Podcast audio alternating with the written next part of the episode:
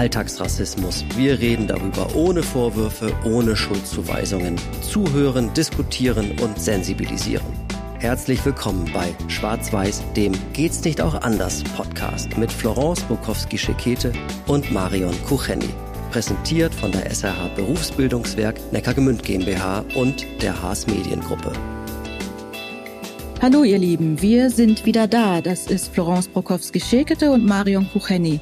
Ja, und heute haben wir einen Gast dabei. Das ist die Sonja Stammerer von der SRH Berufsbildungswerk Neckargemünd GmbH. Ja, und worüber reden wir heute? Heute geht es über Diskriminierung, wie auch in unseren anderen Folgen. Es geht aber über Diskriminierung von Jugendlichen, die ein Handicap haben und die trotzdem in dem ersten Arbeitsmarkt angestellt werden möchten. Ja, schauen wir mal, was Marion und Sonja uns hier zu sagen haben.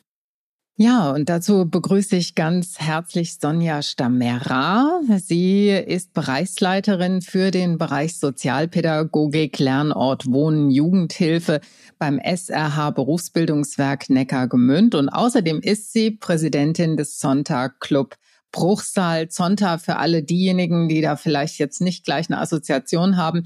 Das ist eine internationale Vereinigung von Frauen in verantwortungsvollen Positionen, die sich dafür einsetzen, die Lebenssituation von anderen Frauen in jeder Hinsicht zu verbessern. Frau Stammerer, herzlich willkommen. Dankeschön, herzlich willkommen. Sie nehmen die jungen Berufsanfänger in den Fokus. Warum diese Gruppe? Das Berufsbildungswerk Neckargmünd ist äh, ein, ein Berufsbildungswerk, das eine außerbetriebliche Maßnahme, außerbetriebliche Ausbildung für junge Menschen und junge Erwachsene ähm, ermöglicht, die ein Recht auf Teilhabe haben.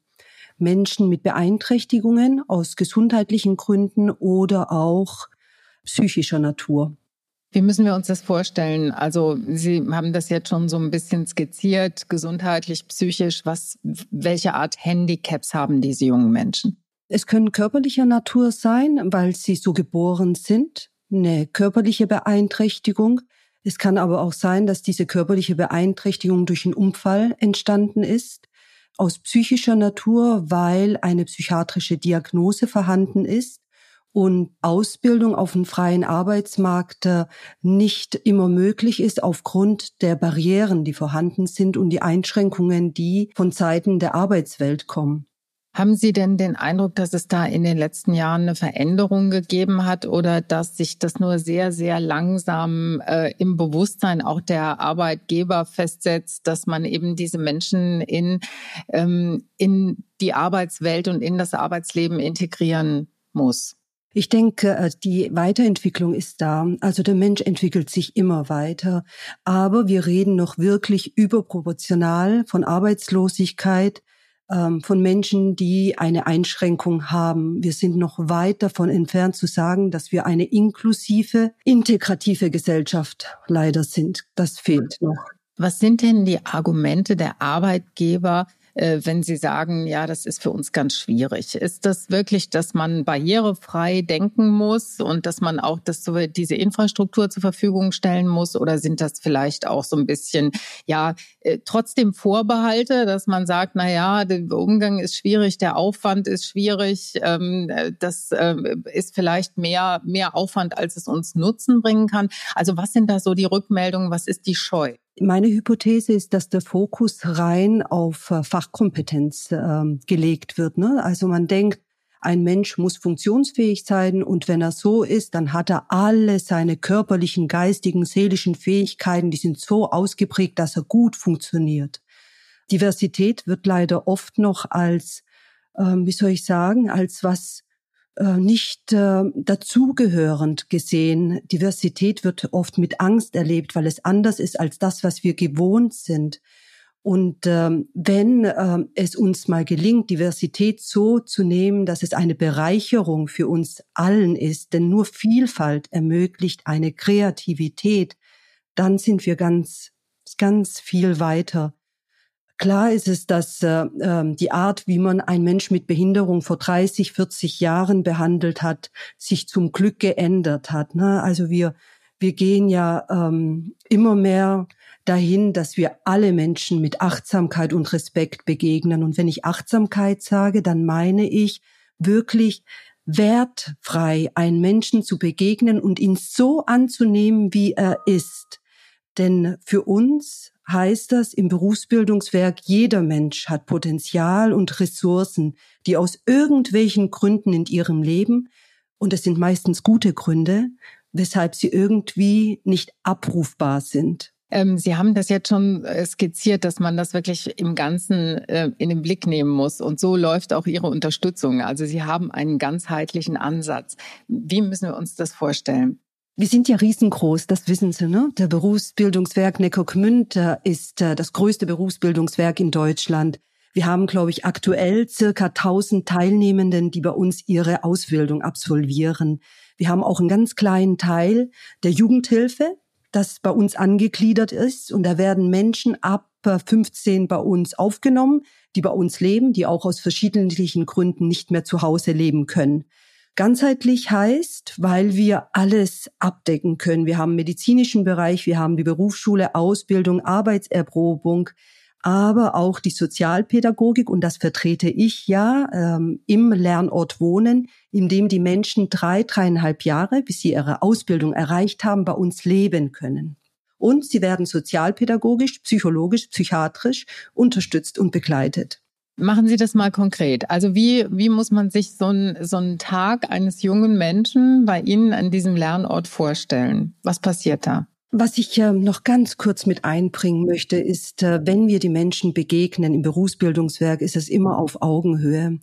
Ähm, wir sind nicht die Experten ihres Lebens, sondern sie sind die Experten und sagen uns, was sie brauchen, damit sie sich weiterentwickeln können und ihr Potenzial ausschöpfen können. Sie kommen zu uns, werden ähm, in geeignete Wohnformen vermittelt. Wir haben stationären Bereich, in dem 24 Stunden wirklich immer ein Erzieher, Erzieherin vor Ort ist, äh, der ansprechbar ist für alle Belange. Aber es gibt auch Wohnformen wie dann äh, die Außenwohngruppen, das sind kleine Wohneinheiten und sogar Einzelwohnen, weil wir das Verselbstständigen neben der Berufsausbildung fokussieren. Also wir wollen ja nicht nur dass das Fachkräfte sind, sondern dass sie auch selbstständig und eigenverantwortlich leben können. Wie sieht ein Tag aus? Sie gehen zur Ausbildung ganz normal wie alle anderen Menschen auch. Aber es ist immer individuell und passform geschnitten nach dem, was sie brauchen. Ich mache Ihnen ein Beispiel konkret. Wenn es ein Mensch ist, der Autismus-Spektrum ähm, so diagnostiziert wurde, dann gibt es reizarme Umgebungen oder wir kommunizieren mit visuellen Hilfsmitteln. Also das heißt, wir versuchen uns dem anzupassen oder anzubieten, das, was der Mensch braucht. Wir gehen immer von den Bedarfen aus, von dem Ziel, was erreicht wird, um unsere Methoden darauf einzustellen. Nun sind da natürlich die Unternehmen, die sagen, ja, ähm, wenn wir uns dafür entscheiden, was bekommen wir denn dann? Ja, also was bringt diese Art von Förderung, die Sie diesen jungen Menschen angedeihen lassen, was bringt die den Unternehmen und den Betrieben? Der Fokus im Berufsbildungswerk ist, die Handlungskompetenz zu ermitteln. Es sind keine Menschen, die nur Fachkompetenzen haben, also die dorthin gehen und dann vielleicht im Team gar nicht arbeiten können oder die nicht Teamgeist entwickeln. Und was wir äh, wirklich äh, im Detail ausgearbeitet haben in den letzten Jahren, ist äh, alle vier Kompetenzen, die zur Handlungsfähigkeit führen, zu stärken und ähm, zu befördern. Selbst Sozial, Methoden und Fachkompetenz. Dann hat man die Handlungskompetenz. Und Sie müssen bedenken, die Menschen, die zu uns kommen, wurden ja oft bevormundet. Immer hat irgendjemand für sie entschieden, was gut in ihrem Leben ist oder noch schlimmer, was sie ändern müssen, damit sie gut sind. Und wir äh, versuchen wirklich ähm, auf die Ressourcen, die Ressourcen zu aktivieren, damit die Kompetenzen darauf ausgebaut werden. Das heißt, das sind Menschen, die nicht nur fachkompetent, gut vorbereitet sind, sondern auch sozial mit ihren eigenen Einschränkungen umgehen können und auch damit leben. Ähm, es ist ja auch so, dass Fachkräftemangel ist und wenn man sich ein bisschen mental öffnet, die eigenen mentalen Barrieren ablegt, sieht man, was für wunderbare Menschen das sind.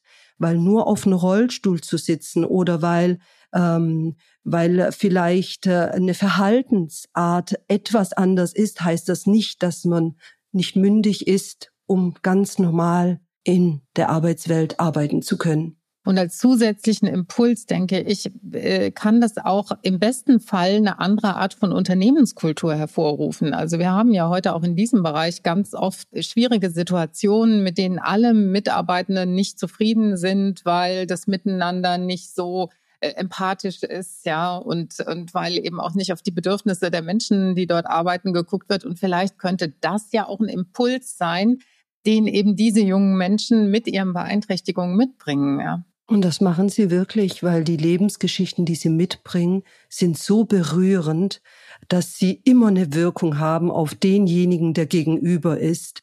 Ähm, darf ich vielleicht eine ganz kurze Geschichte erzählen von einem Menschen, der mich besonders beeindruckt hat? Er ist für die Gesellschaft, und das sage ich jetzt in Gänsefüßchen, normal geboren, hat 17 Jahre lang seines Lebens unauffällig äh, gelebt. Er hat äh, angefangen, Abitur äh, zu machen. Er war im Gymnasium und mit 17 hatte er einen Badeunfall. Und nach diesem Badeunfall war er von der Halswirbelsäule gelähmt. Das heißt, er war auf Hilfe angewiesen. Also er konnte nicht mal seine Hände bewegen, um selbstständig trinken zu können. Also all das, was er gemacht hat, hat er immer eine Bekleidung gebraucht. Kognitiv, mental, komplett fit, und ganz im Gegenteil, dieser Mensch hat so viel an Lebensanschauung, an Lebensfreude, an Energie, an Positivität mitgebracht, dass wir manchmal im Alltag selbst vergessen. Was würden Sie sich wünschen, mehr wünschen von ähm, den äh, Unternehmen und Betrieben, also von dieser Seite, äh, aber auch von der Gesellschaft? Also was, was braucht es, damit Ihre Arbeit, die Sie bis jetzt leisten, nicht nur weitergehen kann, sondern vielleicht auch ein bisschen mehr äh, ankommt und Widerhall findet? Eine Kultur der Diversität, eine Kultur der Achtsamkeit, eine Kultur, in dem jeder Mensch ist, egal wie er ist, egal wie er aussieht, egal woher er kommt, egal was für eine bittere Biografie er hinter sich hat. Und glauben Sie mir, die Geschichten, die erzählt werden, die sind wirklich sehr, teilweise grauenvoll anhand von Diskriminierungserfahrungen, Gewalt, Traumatisierungen, allen Menschen eine Chance in diesem Leben zu gehen, denn nur so kann das Wohlsein einer Gesellschaft weiterentwickelt werden. Offenheit. Haben Sie das Gefühl, dieser Gedanke ist ähm, inzwischen doch bei den Unternehmen angekommen und bei denjenigen, die Arbeit eben auch an, an, an Menschen mit Beeinträchtigungen äh, vergeben könnten, angekommen? Wir haben namenswerte Unternehmen, die uns ja schon unterstützen. Ich weiß nicht, ob Sie es wissen, aber Heidelberger Druck, SAP und noch ganz viele mehr, SEW von Bruchsal. Also es sind ganz viele Unternehmen, die wirklich äh, wertfrei, offen, äh, wertschätzend die Menschen aufnehmen. Und äh, durch Praktikas haben sie ja auch die Möglichkeit zu schauen, ob sie diese Fachkompetenz mitbringen, die notwendig ist für ihren Betrieb.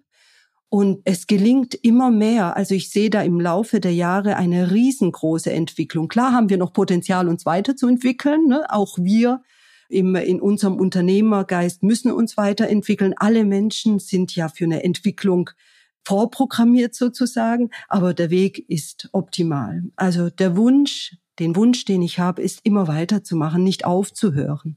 Das ist ein ganz, ganz wichtiger Gedanke und ein schönes Schlusswort. Also das Bewusstsein sich nicht nur erhalten, sondern auch weiterentwickeln, dass eben Diversität gelebt werden muss, dass das nicht nur ein Lippenbekenntnis sein darf, sondern dass wir das in unseren Lebensalltag hinüberbringen müssen und, äh, und dann äh, sind wir da sehr zuversichtlich, dass sich unsere Gesellschaft äh, zu einer inklusiven Gesellschaft wandeln kann.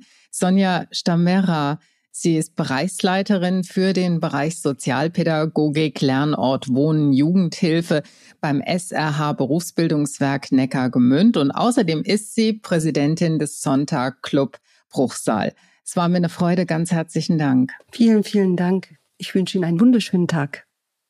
Das war Schwarz-Weiß, der Geht's nicht auch anders Podcast mit Marion Kucheni und unserem Gast Sonja Stamera.